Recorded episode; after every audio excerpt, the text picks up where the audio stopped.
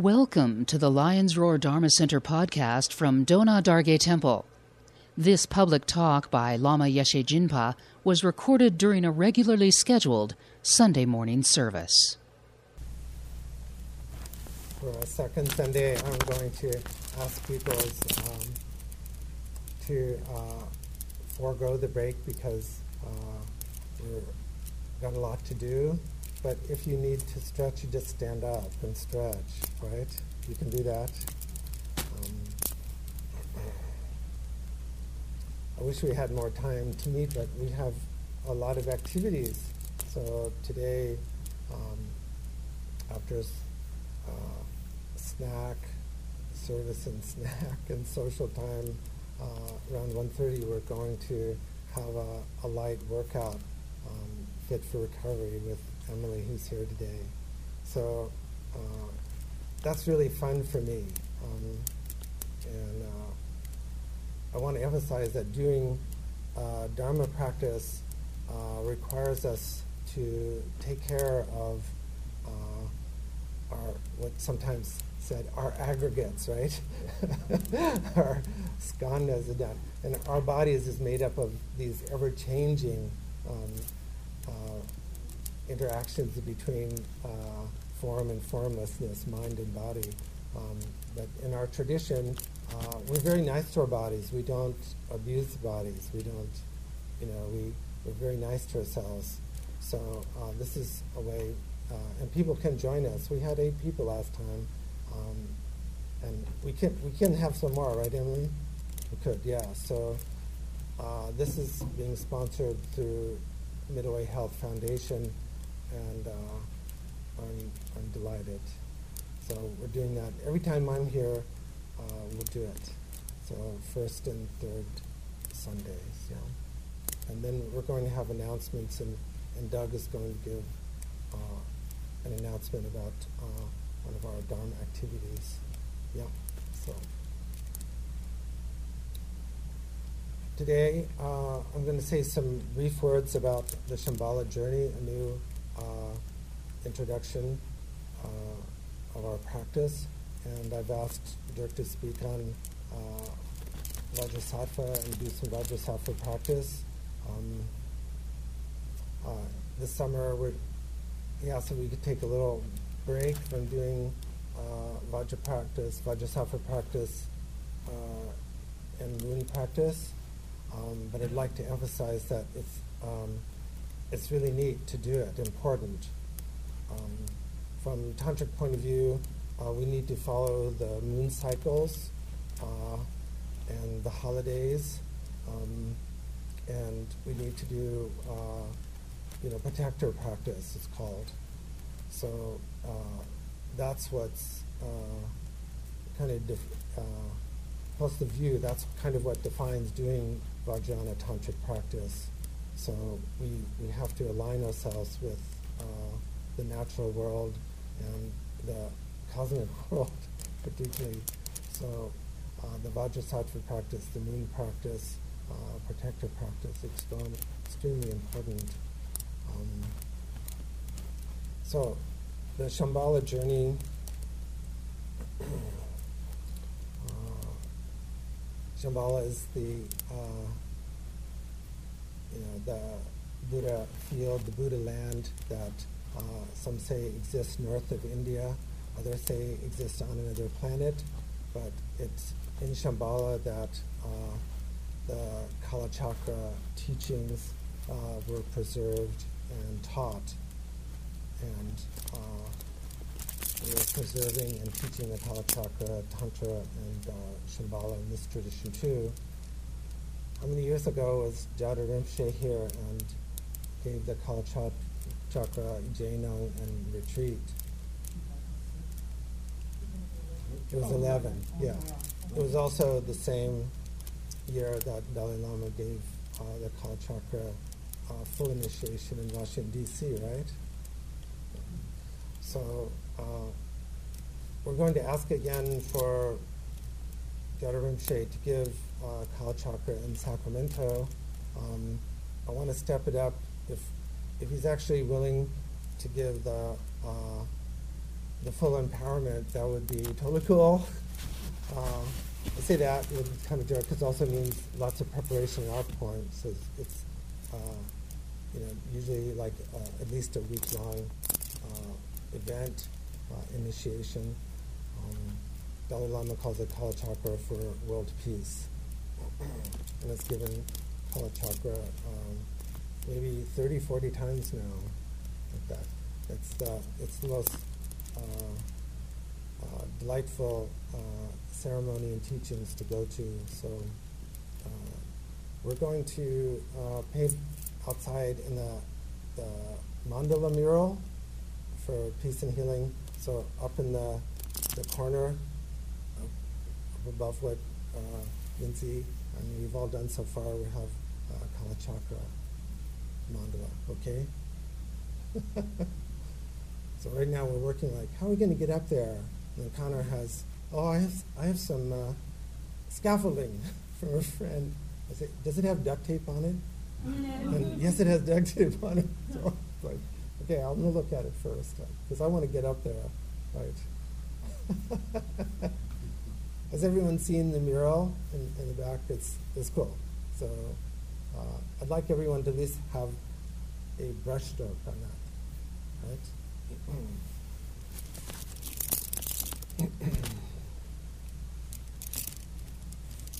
so the idea of uh, the Shambhala journey in Shambhala, I've had post on the homepage of the website, so please take a look at that.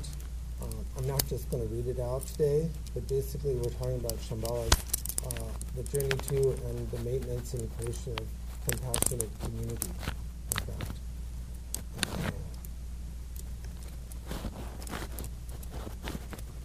There's a lot of myths about Shambhala, so uh, I want to say a little bit Buddhist style, like what it's not first. so, in Shambhala, uh, excuse me, I'm making noises here. So, that's better. Okay, still works? Yeah, okay. So, uh, sometimes in Shambhala we're talking about the uh, and kings and the Shambhala um, monarchy, so to speak. Um, that's uh, language that people understood in India and in Tibet and Mongolia, of course. Uh, the idea of royalty. Um, but that's not meant to be um, taken literally, right? Or it is meant to be taken literally in the sense that we want to experience ourselves as, um, uh, you know, radiant, right? So we could say in, in uh, Mahamudra and Dzogchen Tantra, we want to experience ourselves as radiantly open like that. But, uh, and sometimes we visualize ourselves uh, as uh, Buddhas with jewelry and dressed up like um, uh, you know, Indian royalty, correct? Like that. But um, we're not uh, actually, uh, we're not British royalty.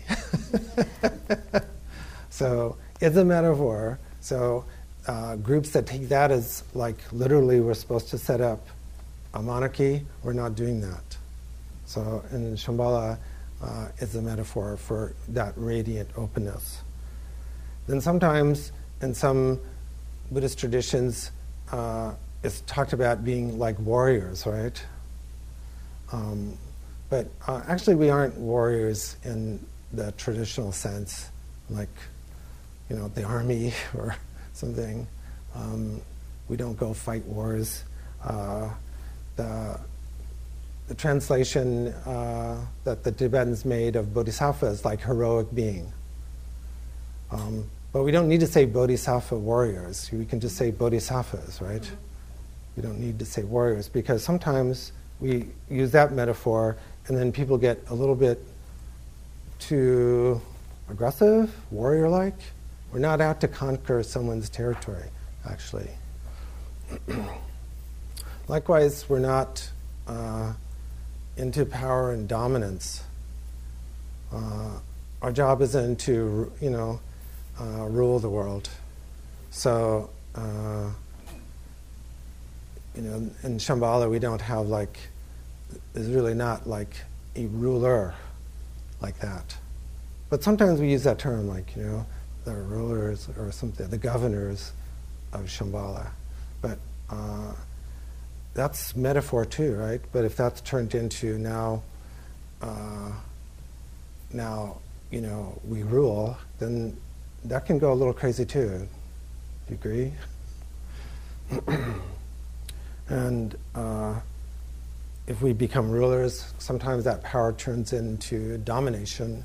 So, you know, we have these uh, problems where teachers and students too, that okay, these sexual perpetrators or dominators, or they became fabulously wealthy or something like that, right? Like ruling means to dominate. But for us, it means uh, we're, we're lovers of the world, you know? We're, we're here to nurture and take care of. Just like we're not warriors in a literal sense. We're, um, you know, we're, uh, as bodhisattvas, we're willing to be challenged, right? Warriors have challenges, right? We're willing to be challenged, but we're not taking over someone's territory. I like to say, I, am not going to ever push anybody off the diving board. I'll be pushy.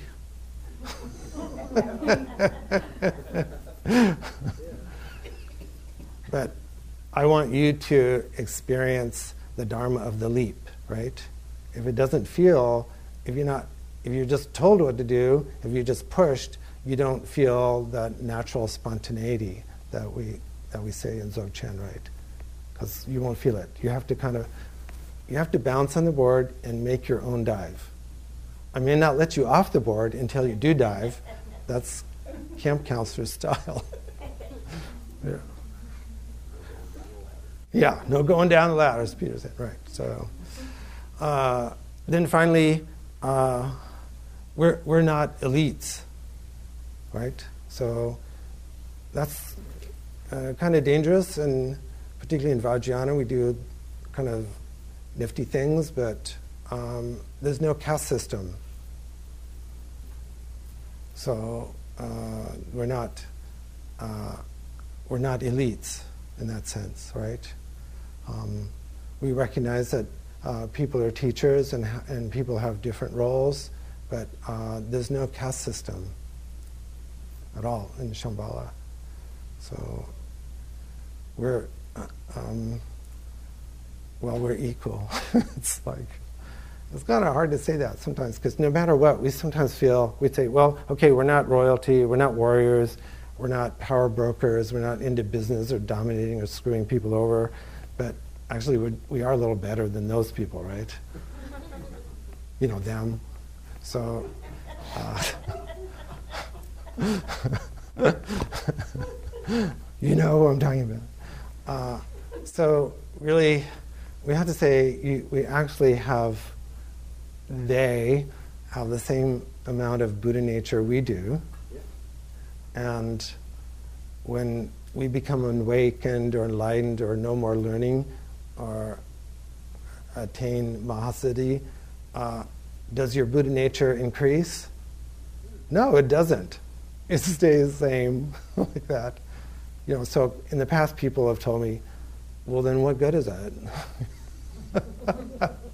or as like, what do I get after I'm enlightened or something? It's funny. So so in in Shambhala, you know, we're, we're actually servants. We're here to serve, seva, you know, service.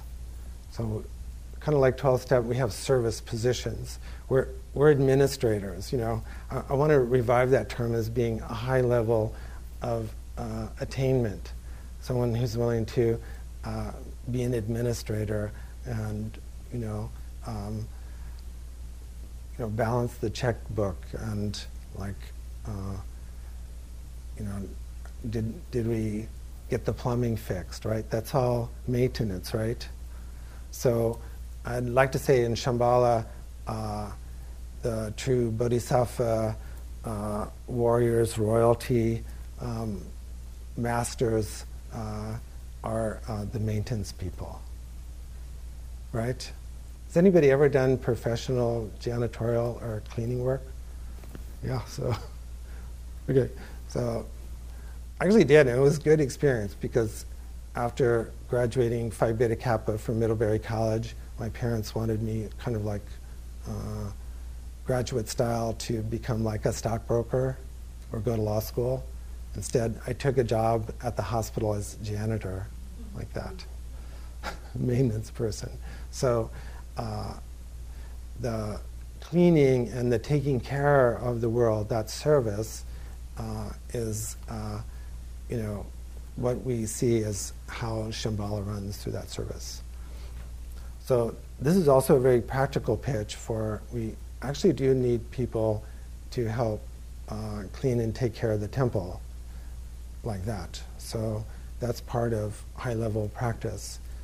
And uh, Taruko has some ideas about how to coordinate uh, the maintenance people, correct?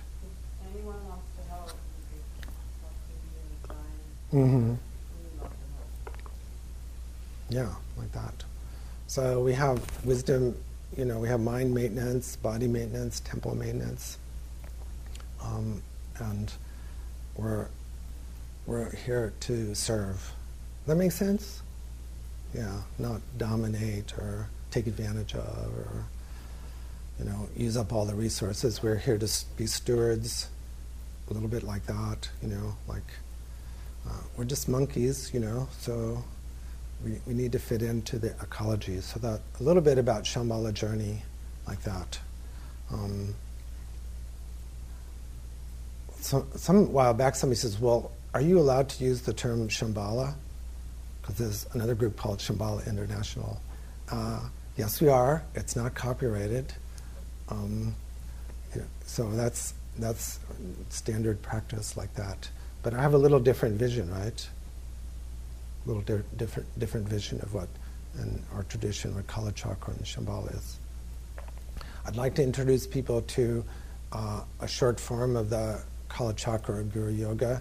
Um, so uh, I'm not going to do it right now because I want to hear from uh, Dirk. Looking forward to that. Um, so uh, it just will take uh, kind of the uh, reading transmission will just take you know 10 15 minutes so maybe maybe if you're interested in uh, Kala Chakra and Shambhala I'll be back here at like 1.15 and then 1.30ish we'll be starting Fit for Recovery. But that'll give the, um, the breakdown crew time to get the tables ready. So you have about 45 minutes for a snack. Is that enough? I only get a half an hour during the week. Do you know that? So at the hospital, I also got half an hour. Middle Way Health, I get half an hour. So I'm giving you guys 45 minutes. Is that fair? But I'll be back here. So we have a text. We put together the text and we'll read through it like that. So um, I'm just delighted Dirk's here and um, willing to uh, give a talk and um, say hi.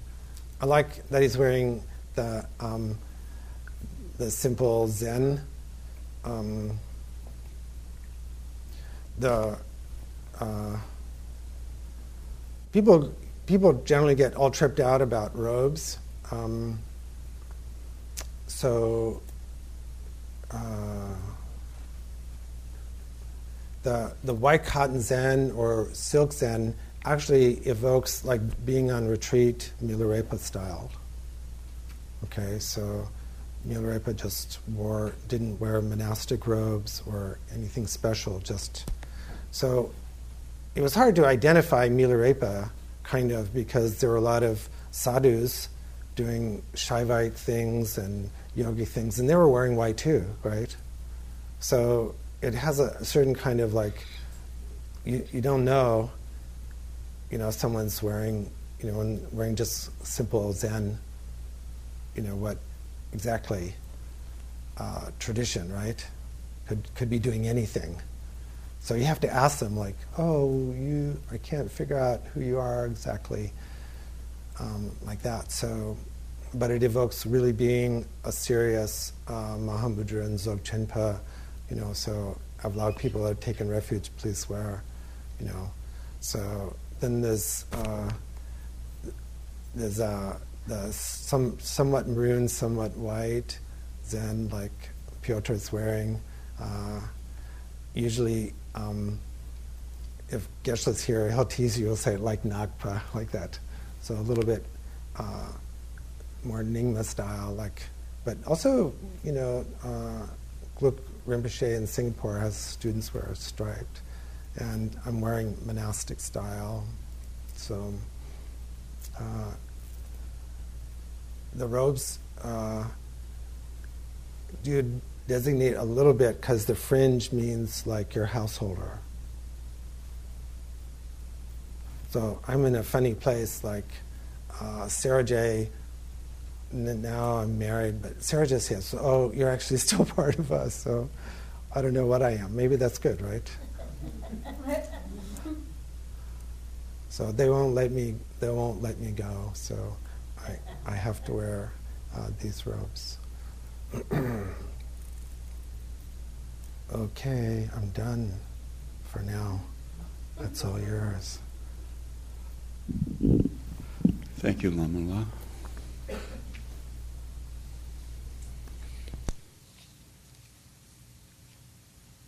Hey, Maho.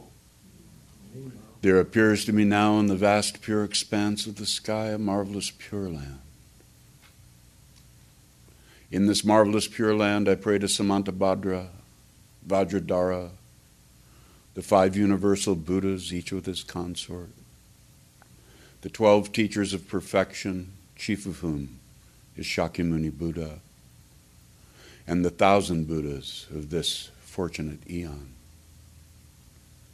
I pray to the three Bodhisattva families, to the wisdom holders among gods, nagas, and humans, to Garab Dorje, Jampal Shenyan, Sri Simha, Yeshe Do, Vimalamitra, Pema Jungne, Yeshe Tsogyal, Prince Damdzin, and so forth.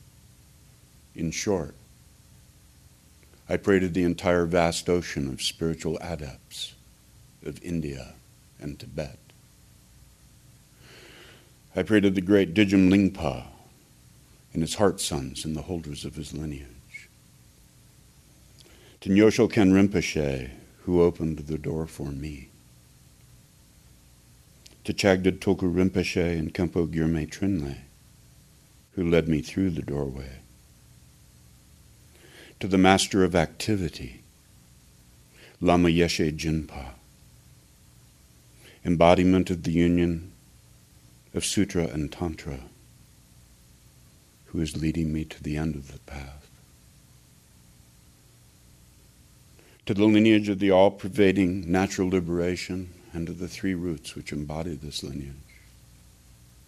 And I pray to the gods and Dharmapalas together with their hosts. May I hereby become completely free from all grasping to a self and from all desire and attachment for the things of this world. May the Bodhisattva's attitude arise in my heart. And may I thereby become a mighty protector of each and every living being. May I come to realize all forms and appearances I encounter in this world to be nothing but the play of deity, mantra, and primordial wisdom. And may I, in this very life, attain and manifest the perfect state of Samantabhadra.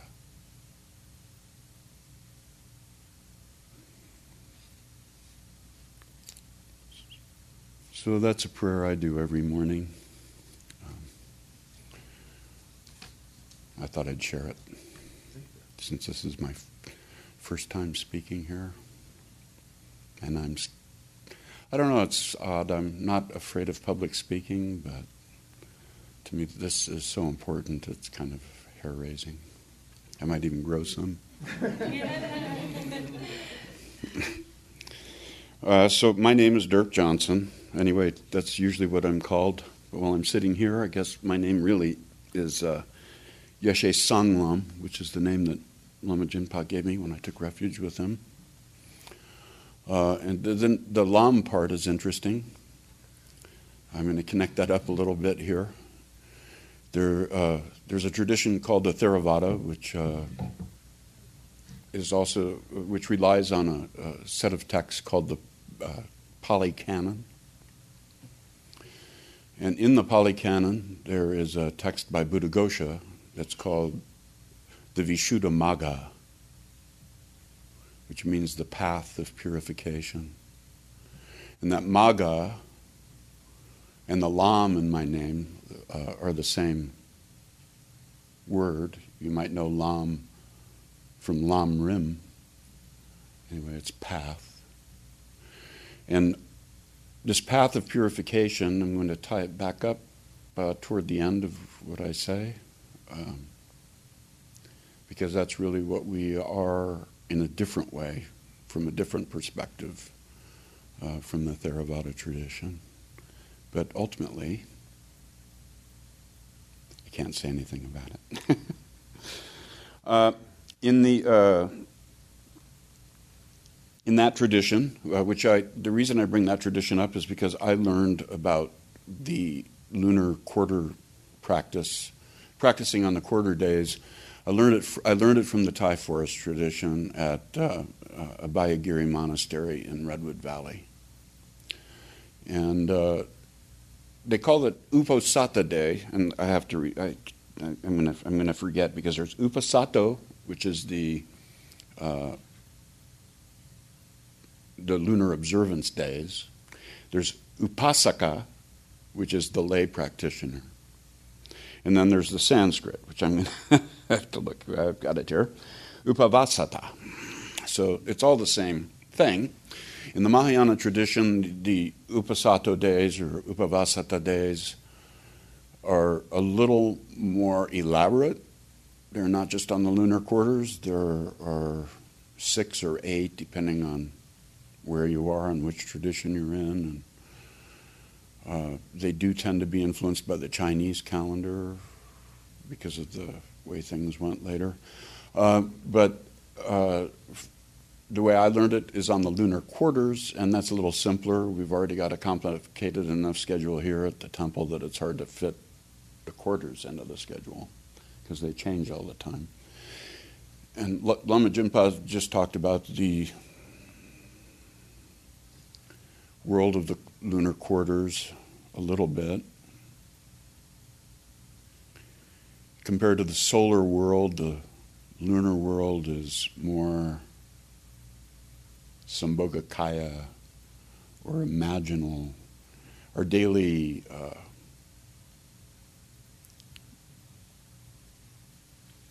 daily lives of you know working and functioning and practicality and rationality. It's very solar. Our calendar, solar calendar, is very abstract you know, our days begin at midnight, which is some point in, in the middle of the darkness. Uh, in the lunar calendars, the day starts either at dusk or at dawn, which, depending on which calendar that is, which is a much more experiential way of marking time. The moon comes every month and shows us what time and what time of the month it is. Whereas with the solar calendar, we just divide it up, mark it off, and you know we look at our calendar to find out what day it is. So the, the, the lunar practice of the Uposatha days goes back 2,500 years to the time of the historical Buddha. And I have to look again here. Uh, hmm, I'm completely lost. Uh, in, in, in, in the Buddha's time, according to a sutra in the Pali Canon, which is, I believe, in the Majjhima Nikaya, but I'm not sure, the Buddha taught that the Uposatha day is for, quote, cleansing the defiled mind, resulting in inner calm and joy. So, you know, that really is what we're doing, and that's what the practice, in my experience, does. When we practice uh, on the lunar quarters, when we finish the practice, it's pretty invigorating, even though it can be difficult. In terms of the timing, I mean, difficult. The practice itself is actually not difficult, it's pretty easy. Um, another thing that's done on the Uposatha days historically is that uh, it's a day where the five precepts that refuge students have taken are intensified and refocused upon. So it's a day of it's a renewal. It's a renewal of practice. So every quarter, every week on the quarter of the moon, we renew our commitment to the practice. We renew our experience of the practice. Uh, at, at Abhayagiri, when we practiced, we would start at 9 o'clock uh, and do some uh, Pali Canon Sutra chanting and then meditate for 45 minutes. Then the abbot would talk for about 20 minutes or half an hour or so, and then we would practice until 3 o'clock in the morning uh, individually. We wouldn't gather, we, it, was, it was more dispersed than the way we do it. So this 45 minutes or so, 42 minutes is actually how long the actual practice lasts. It's not very burdensome compared to what we used to do. And there'd be 10 or 10 to 20 monastics and 20 to 40 uh, lay people at every one of those. So it's uh, not really that difficult to uh, show up and do it at 9 o'clock at night for, in our case, an hour as opposed to however many hours, at six hours. But at Abhayagiri, we also took three additional precepts to the five precepts. The five precepts are to avoid killing, to avoid uh, sexual misconduct, to avoid stealing, to avoid lying, and to avoid intoxicants of all sorts. Did I mess those up? Okay, good. Uh, in the when, when we took the when you take the eight precepts, you extend that sexual misconduct to a different level, and you say no no sexual conduct whatsoever. So, you, but you only take a, uh, the lay people take twenty four. That is a twenty four hour vow. It's not a lifetime vow. Those are the additional precepts. And then the additional precepts to that are also three more, which is uh, not to eat after noon not to sleep on a high bed, and not to uh, indulge in any entertainment. so once a week we would do that. Once again, the Vajrasattva practice is much easier, much less demanding. so I hope people will show up more for it. Now, if you're sitting, actually, let me back up. Vajrasattva's name. Let's start with who Vajrasattva is and Vajrasattva's name. We have two tankas here. That's Vajrasattva Yabyum. And this is Vajrasattva by himself. And I'm not going to explain that right now, what Yabyum and by himself are.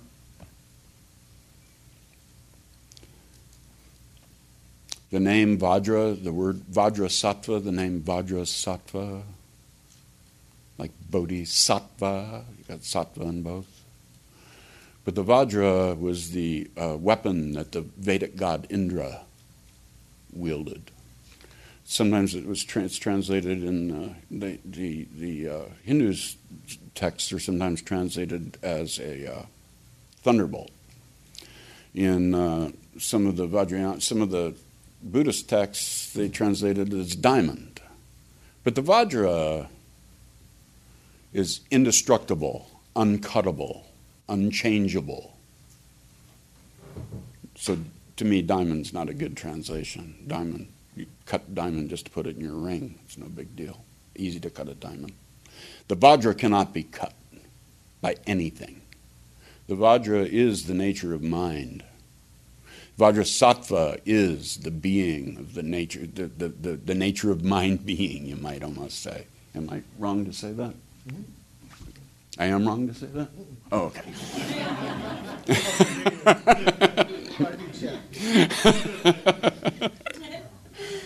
so, so what we're, what we're really practicing is we're, pra- we're practicing the nature of mind, and but at whatever level we're able to do that. In my case, for instance, I'm not a Dzogchen master, so I'm not practicing the nature of mind the way Lama would practice it. But I practice it as closely as I can. So, what does that really mean? Let's say you're sitting, and I, now I would like to refer you, I hope you have a copy of the mantra.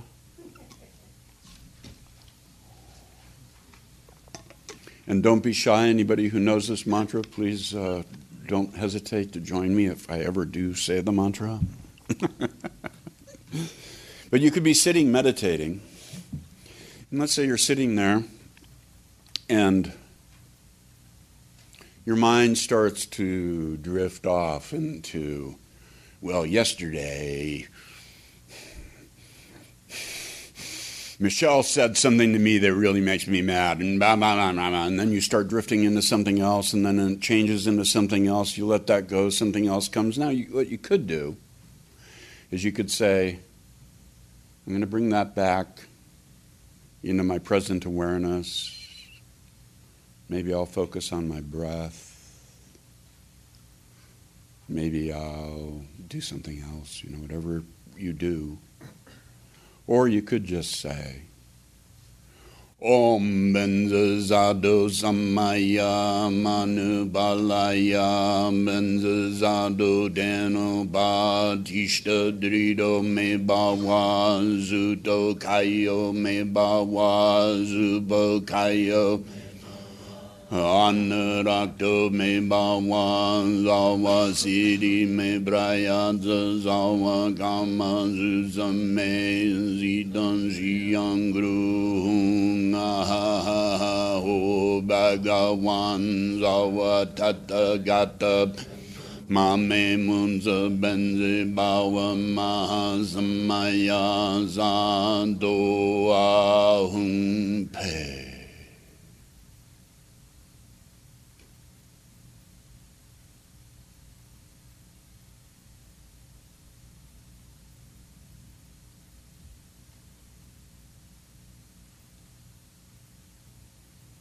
And then maybe your attention starts drifting off into what you're going to do after lunch or tomorrow morning. And once again, you know, you could pay some attention to your posture, bring your attention back into the present moment, let your thoughts still.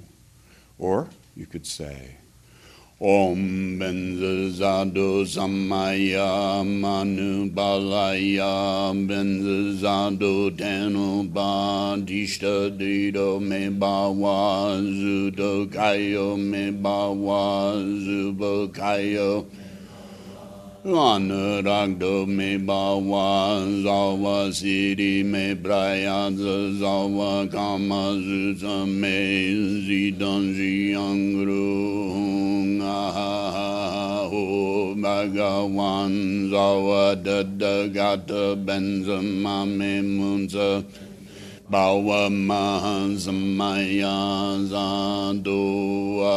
ahum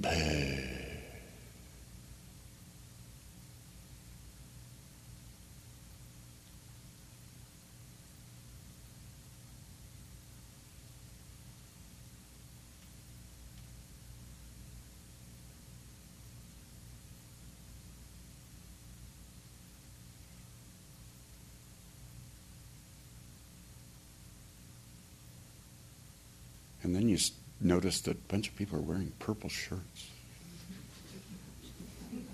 And that my beard is all weird. And that one of the tankas is crooked. And then you could say, bring yourself back. Again, stop having so many opinions and fabrications about things and relax and clear your mind. Or you could just say, Om Benzazado Samaya Manu Balaya Benzazado Teno Ba Dishta Drido Me Bawa Zudo Kayo Me Bawa Zubo Kayo Me Bawa Anuragdo Me Bawa Siri me Brian zawa kama me zidan jiangru hung aha ho bhagawan zawa dada gata benza mame munza benzi bawa mahazamaya zado.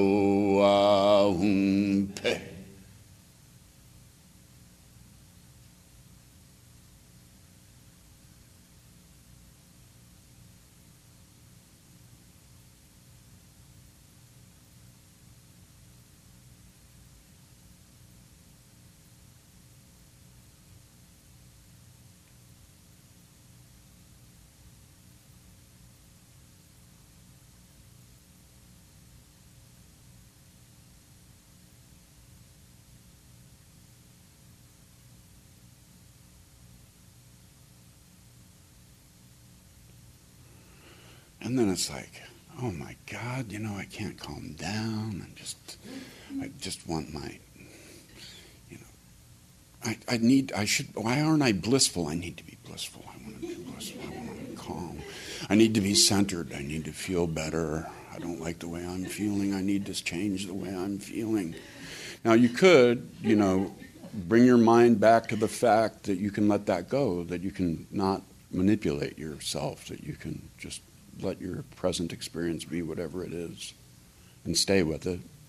Or you could just do something really easy and say, Om Benzazado Samaya Manu Balaya Benzazado Teno Ba Tishta Drido Me Bawa Zudo Kayo Me Bawa Zubo Kayo Me Bawa Anurakto Zawa Siri Me Braya Zawa Kama Zuza Me Zidan Jiangru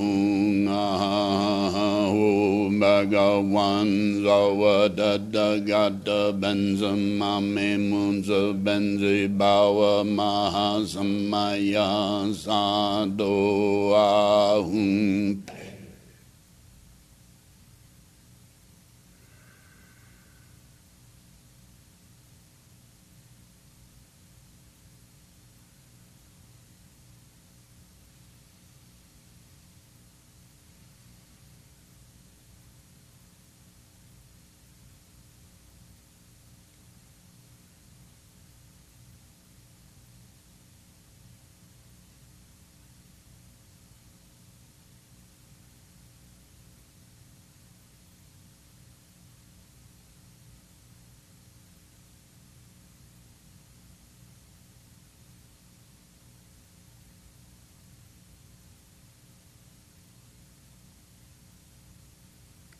So, that's the approach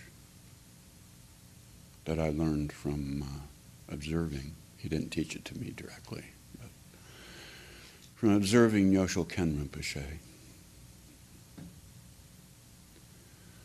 Uh, and now that you've had a taste, a little bit of a taste of what we do on the lunar practice nights, I'll give you a, a more thorough description of the practice itself. we begin with the leader, whoever the leader is, will lead the mantra seven times. We say it seven times together. And then we stop, and there is no timing. We don't use a gong, no bell. When we stop, when, the mantra ends, we stop. When anybody feels I have to say, this, this, practice is good when you're by yourself, like I do it by myself, and it's great. It's great with two people, it's great with three people.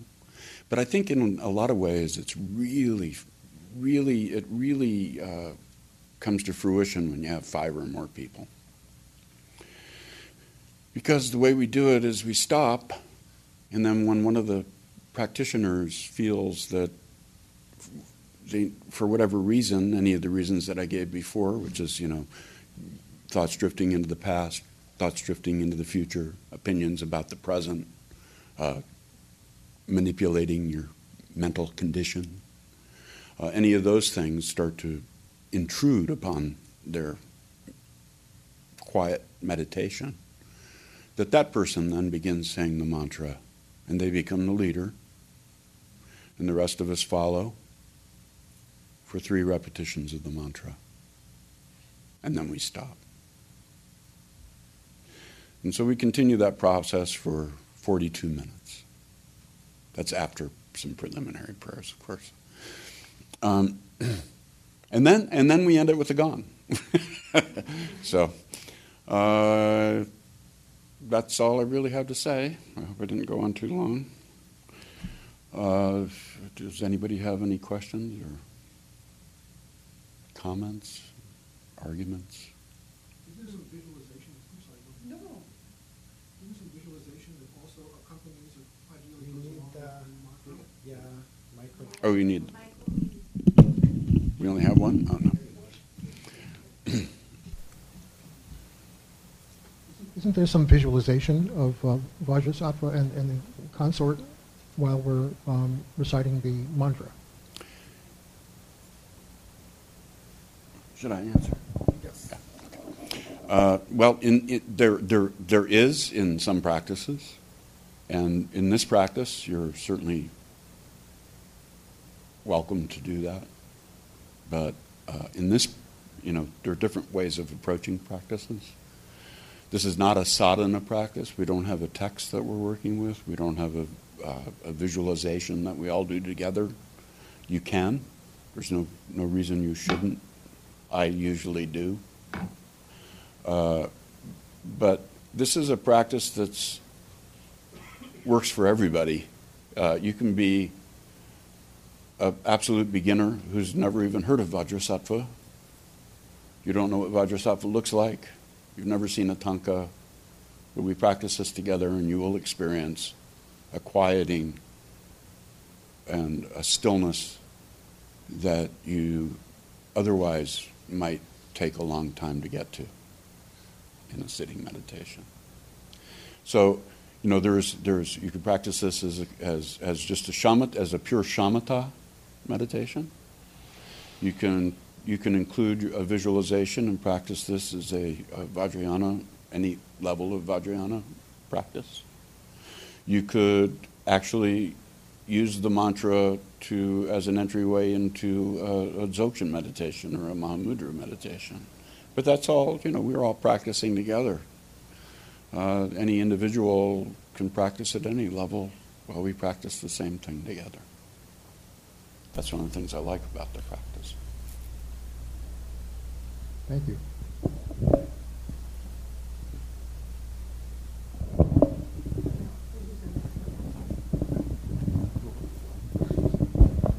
Um, Dirk, is there any plans to put out on the schedule the actual days? I can't keep track when you guys are doing the practice. The schedule, it's always on the calendar. And if you click on one of the practices on the calendar, you can get all, you get all of them. Okay. So if you really want to follow it, you can do it that way. You can also go to dateandtime.com and look up the quarters because we always do it on the quarters local time here. We aren't doing it. A lot of the things we do, we might do it according to the Tibetan calendar in Tibet, what time it is in Tibet rather than here. But this one we're doing local time. And which actually brings me to another thing. You know, yeah, we, we, uh, we the reason the reason we're taking a break is because it seemed like nobody was coming. So for me, I like to do I love to do the practice, but to drive in by my to practice by myself, just you know, I might as well stay home and practice, right? But if anybody wants to practice this coming Friday, let me know. I'll be here. Friday is the next quarter of the moon. If you want to practice at 9 o'clock Friday, I'll be here. And if you let me know you want to practice Friday, I'll even take off the break off the calendar tomorrow. I think you got a few hands there. Okay, so Friday, well, for that Friday, uh, Annette, Yeah. this coming Friday at 9 o'clock. I'm sorry? Oh. Because it, the, the date of the practice changes all the time, and 9 o'clock does not conflict with any other practice at the temple. Whereas if we do it, we tried it earlier, and we wind up practicing in the dojo, we wind up splitting Sangha. Some people would like to do both, but they can't because they're happening at the same time. So, uh, 9 o'clock is in order to allow the practice to maintain the same time, the same type of. Plus, it should be in the dark, really, you know. A lunar practice should be in the dark, and in the summer, any earlier than 9 o'clock, it's not going to be. How long do you go? The entire thing is an hour. So we only practice from 9 to 10. Which I know is a little hard, you know. If you get up early in the morning, it's hard to leave here at 10 o'clock. But it's harder to live in samsara. Thank you, Dirk. That was, um, I really got the feeling that I think you were trying, hopefully you were trying to convey in, in doing that practice. My mind was very much clear with each recitation of that, so thank you. Um, I probably already know the answer to this, but I want to ask you anyway. How important is that rhythm that you're using?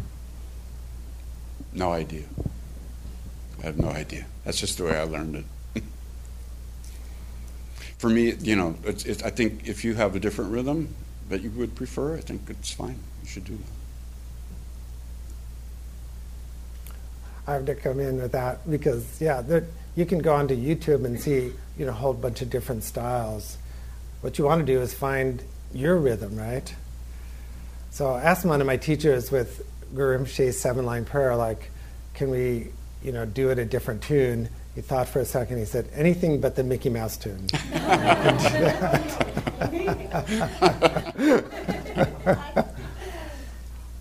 yeah, so.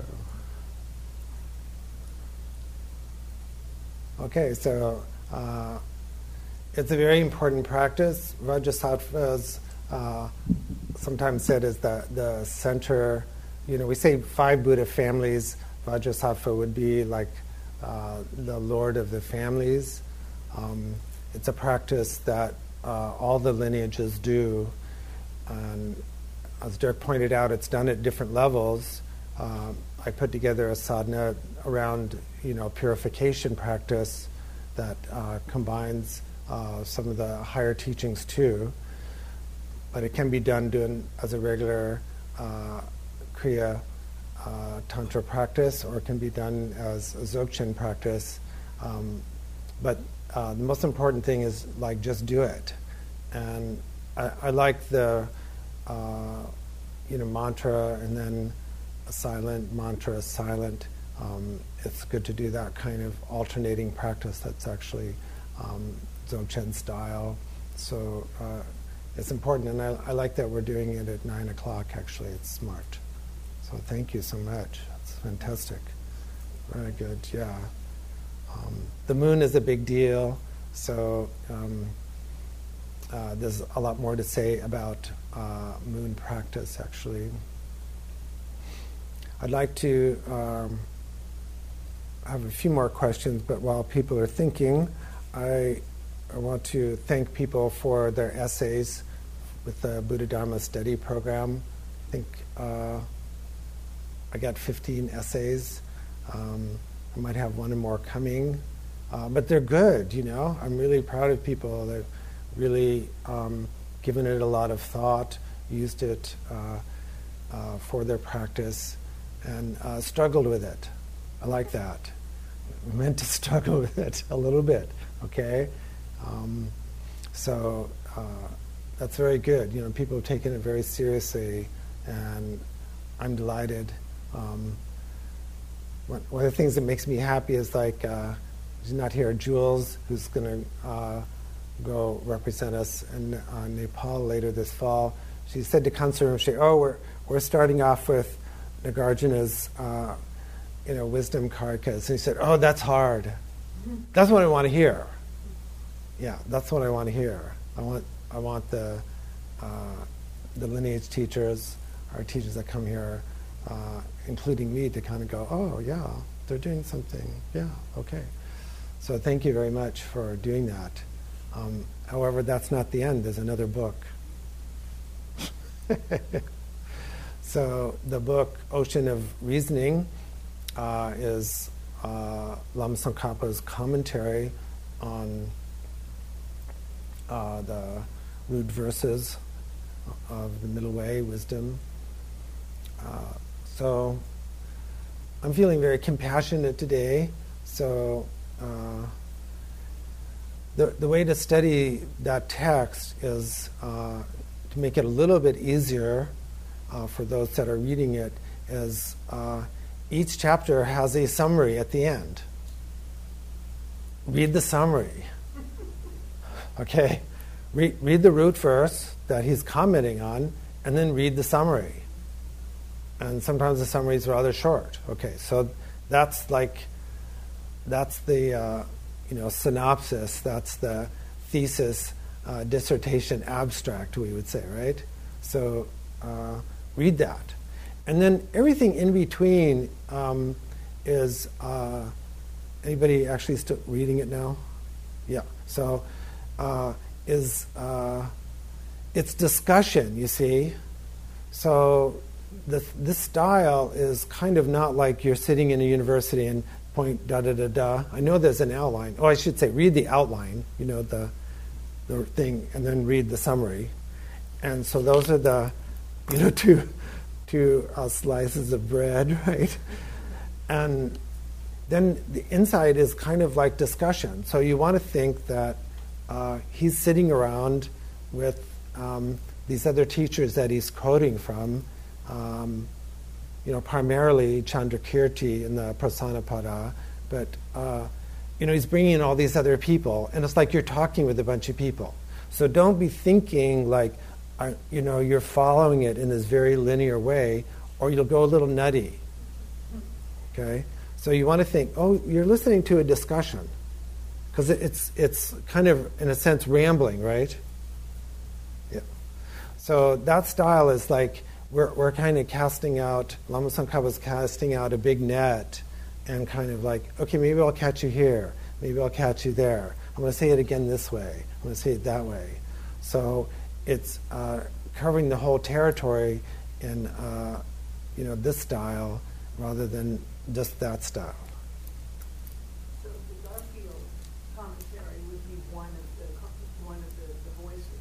Yeah, yeah. So that's the other thing is, uh, pardon me? Garbled voice. Yeah. So uh, the the texts, these classical Indian texts, are trying to replicate uh, the Dharma discussions that uh, Buddha Shakyamuni had at the time. So it's always a dialogue going on. It's not just you know uh, it sometimes is when we deal with logic, it sometimes is the way it is. But particularly in Nagarjuna, there's there's a, objectors, and then he says, "Well, you say this, and then I say this," you know. So it's like that. So uh, uh, Cynthia Charters would know better than I am, but generally you don't look at a painting in a linear way. You have to kind of go around it. Is that so? Yes. So uh, we're, we're doing scholarship in a, in a different way than um, just kind of like getting one sentence and then I got to figure out exactly what that means and then I got to get the next sentence exactly what that means. You know, we're, we're, we're having a discussion. Of course, uh, people can um, study it as obsessively compulsively as you want to. Uh, you might struggle with that. You might it might be a reflection of one's own mind. Um, it's also we don't mean to just be uh, too cursory either. You know, we we want some of the text. Um, the idea is to kind of grab us. So the idea of a discussion is like, like even these kind of discussions is maybe something the speaker said or uh, Lama or the students, you know, kind of grabbed you, right? So he's just kind of saying, what about this? What about this? Like that. Mm. But read this, read the, uh, you know, the summary and, and, and read the, you know, just the introduction things, then you'll be all right. I don't know, maybe you won't, but. There's a hand way at the back, so somebody needs to exercise can take the microphone back to Elizabeth.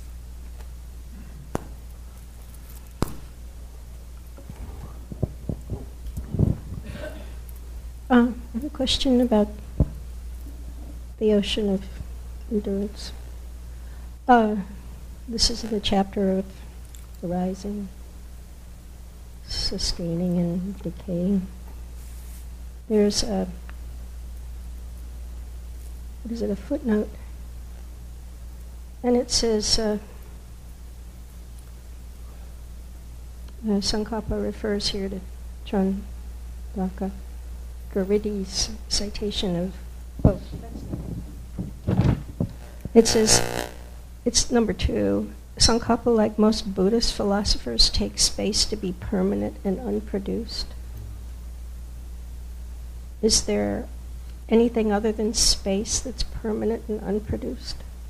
I mean, this was a big surprise, and it like really ruined everything for a second. Uh, glad then, to hear it. And then I was glad like, you recovered. and then I was like, I, is there like a list of these so that I can be prepared for this? Because this is this is a footnote. This is a footnote. It never, at least as far as I am through the book, yeah. it never comes out and says, you know, here's the list of permanent and un, unproduced stuff. There's a different um, there are different uh, presentations of Dharma, and the Buddha, being uh, compassionate, tried to meet people where they are, right? So, and uh, and at the same time, uh, teach and bring them up to, uh, you know, keep bringing them forward up to you know the next step. So uh, sometimes you know all these different terms or different elements or different realizations are talked about differently, you know, depending upon the view you're using at the time. So instead of getting into like the hermeneutics of space, I'm just saying, you know, like he's pointing out that uh, just by the way, space is sometimes seen this way. But when we're doing middle way training, uh, Madhyamaka training, we're particularly zeroing in on uh, the fact that uh, we can't find any uh, solid things like that. We can't find any fixed essences. We can't find any uh, fixed substance. So um, uh, he's not dealing with it from like an Abhidharma point of view, saying, here's all these different realities like this. So uh, if the people stick with uh, the chorus, we uh, will uh, kind of go backwards and talk about Abhidharma kind of style, like you know what you know what, what shape is the universe, what shape is Mount Meru, what's space like. But I'm I'm jumping people up into the Madhyamaka view right away, um, and then we might step back and start talking about. Um, uh, things from different perspective like that. So stick with it like that. Okay. yeah, I know. It's good. Mm. So one of my aspirations is uh, as people give talks uh, and they're recorded is to, uh, and I give talks, is uh, to put all this together in one book. So uh, I'm working on getting my book of my talks out called Dharma Unedited. Um, but uh, we need a book where uh, you know we record the talks, maybe a little editing, and with my talks and the student talks, we put that together in a book. Wouldn't that be good? You have not found another book like that. You will not find a book like that. Have you found a book like that? No. So uh, at this point, we have to present the teachings completely in a contemporary, fresh way, um, while at the same time respecting the karmic world and having, you know, respect for tradition. So that's done too. But we need to have that kind of book, a real interdependent book. Shouldn't we have that? Yeah. So uh, I'm looking for someone that can help me uh, put that together, and we can have uh, these interesting Dharma talks in one place, right? Because if you're a scholar, you'll know that all the sutras were not spoken by the Buddha. Which sutra do we chant just an hour ago that was not spoken by the Buddha? Pardon me? Heart Sutra. Yeah, Heart Sutra. You know, right? Do you need to check? The Buddha said, Yeah, that's great, thanks. yeah, but who, who's, who spoke? Yeah, Avalokiteshvara, Chenrezig. Obviously, Shariputra was sitting in the room in space. Shariputra, by the way. so we have historical precedents for doing that, right? So that would be good. Mm. Any last uh, questions or comments? Yes, sir. Yes. Since you're talking about recording, I just want to point out to people that all of the recordings that have been made from the end of 2016 until up to last week, uh, up, through, up through Monday, are on the Lions Roar website. Some of them are on SoundCloud. All of 2019 are on SoundCloud uh, Mm. as well, which you can get to, to through the website. Uh, the 2018, 2017, and 2016 ones still need to be edited and added to SoundCloud, which I'm in- working on. But all of the recordings are available, and my uh, commitment is to always make them available uh, within a week of their recording. So we won't have any lags continuing. Yeah, thank you. It's wonderful service. Yeah, super. I'm sorry? I only find up to May when I search. Can you search? But when I, when I click on, when I click on the link, it gives the twenty nineteen Hmm. talks up to May twenty-sixth. I think your phone needs to be refreshed. I think you have a cached version. Look at it right now. Can continue, we can talk about this. I'll, I'll bring it up. I'll put it up. I don't want you to wait for me while I look. Yeah, we we we all have different phones, don't we? Isn't that weird? Yeah, like yeah, on my phone, okay. So um, uh, we need to end on time. So the people that want to uh, go through um, the short Kalachakra Guru Yoga method with me at um, 1:15 can come back here. You can get uh, some food and snack. Um, so I'm delighted that I can present these teachings. It, it's working because uh, we do have uh, administrators and stewards and helpers and maintenance people, you know. When, that's Julie's. That's Julie's voice, by the way. Yeah. You shouldn't try to shut Julie off, you know, that will get in trouble.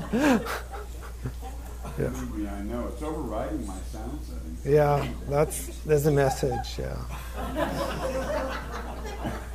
I know. Anyway, uh, th- they are there. Uh, The, the, the SoundCloud app needs work. Uh, it, it, but if you scroll all the way, it's last it's Monday's recording. Just so you know, they're, they are all there. You might have issues. I've had people people come and they, they say, "Oh, this isn't there." It's sometimes you just need to refresh your browser. So thank you to Dirk today. Very put a lot of work into the talk, as everyone does. I really appreciate um, presentation and Vajrasattva practice is, uh, you know, very. I don't know. I just do a lot of it because I need it, but it's also fun, right? Spontaneous happens. So when we have maintenance, people that are stewards and helpers, then uh, then we can, you know, we're creating this uh, lake, and then the swans can come to the lake, you know. So the swans are our artists and our, our poets, right? Our teachers and uh, our healers, right? Because we create that environment, and uh, then they show up, right? So I'd like to thank particularly, of course, the artists and healers and helpers and teachers that are here. Um, and the maintenance people, uh, of which I consider myself a maintenance person, uh, uh, janitor, Dharma janitor. Uh, so I'm very grateful to the people that, like Peter and, and Truco, put on the, um, and Brian, uh, the transom thing, but the door? Yeah. Weather stripping. Yeah, weather stripping. Yeah, that takes, you know, and then yeah, and like like a couple of weeks ago, like Michelle was here all day helping people get the refrigerator out. That took a lot of creativity, right? So, and I'm like, no, you're not leaving until until you take the refrigerator. They even paid us, but I think they were ready to go, right? They were saying, well, we paid you a couple hundred dollars, but we'll give up. No, like, no, you're taking the refrigerator away. We'll, we'll get a new one, you know, really, uh, you know, appreciate the flowers. They're wonderful. But they seem very bright, even though it's a little warm. But we'll have a refrigerator, right? Okay. So we need to do uh, uh, dedication and then. Uh, yeah, and then and then announcements at the end. Doug has something to say. Hello, I haven't spoken the microphone before. uh, this, I'm going to talk about my volunteering and how it relates to Shambhala. Shambhala is not a mystical, a mythical community another dimension, but we were already here. Shambhala surrounds us. The Shambhalan journey means taking care of our own community as an enlightened society. With this in mind, Lamala asked me to say a few minutes about my volunteering at Volunteers of America. Volunteers of America is an organization that helps the most vulnerable and underserved people achieve their full potential. I began volunteering with them in about 2004 when I saw a volunteer opportunity with Volunteers of America to help wrap gifts at Christmas time to be distributed to the poor. It was fun doing this with all the sharing and all the enthusiasm. So I kept doing it every Christmas time uh, until they stopped doing that particular uh, job. Uh, later, I did a lot of other things. Volunteers of America received a couple of grants to build playgrounds at two of their facilities in Sacramento. So I and a hundred and so people built playgrounds, each one taking no more than one day to do the whole playground. And the children at these facilities actually decided what would be on the playground. They were sort of like consultants. One of them was at their family shelter for homeless parents and children, where the parents get counseling, education, job search information, and so on, and the kids have daycare or are driven to school. Another one was at their Mather Community Campus, which provides a one-year employment and rehabilitative transitional housing program for homeless people, former foster kids, and veterans. When I was furloughed from work for a few weeks, I needed something to do. So one thing I did is I helped out with an event where they uh, kids from the VOA programs to a pumpkin patch. And the, the kids went on hay rides and they picked pumpkins. This was very rewarding to me. At the same time, I also volunteered at their senior safe house, which houses about six uh, seniors temporarily, at-risk seniors until they find permanent housing. I've been really uh, grateful to be able to help out with VOA. So all their programs are very wonderful and doing a lot of great things in Sacramento. They serve people from all walks of life, children to seniors. Every year, they have a what they call Operation Backpack, which I don't know if some of you may have heard of or not. Uh, they sponsor backpacks and school supplies for the needy children from kindergarten all the way through high school. So people drop off backpacks at various places which are filled with supplies based on a list that was provided. And I usually buy one or two and fill it up And then later I will help the volunteers check the backpacks to make sure what's actually in there what is what was supposed to have been. This year they distributed over 7,800 7,800 backpacks in the Sacramento area. Pretty amazing. I think that Volunteers America is a very good example of enlightened activity since their mission is to care for our community. For this reason, whenever I have an opportunity to volunteer with them, I can. Nowadays, most of our volunteer opportunities are for groups uh, rather than individuals. Uh, if you want, I can give you more information about VOA and about some of their opportunities they have. Right now, they do things like birthday parties, craft nights, and senior house adopt a meal. Thank you. This has been a Lions Roar Dharma Center recording. For more information, visit lionsroardharmacenter.org.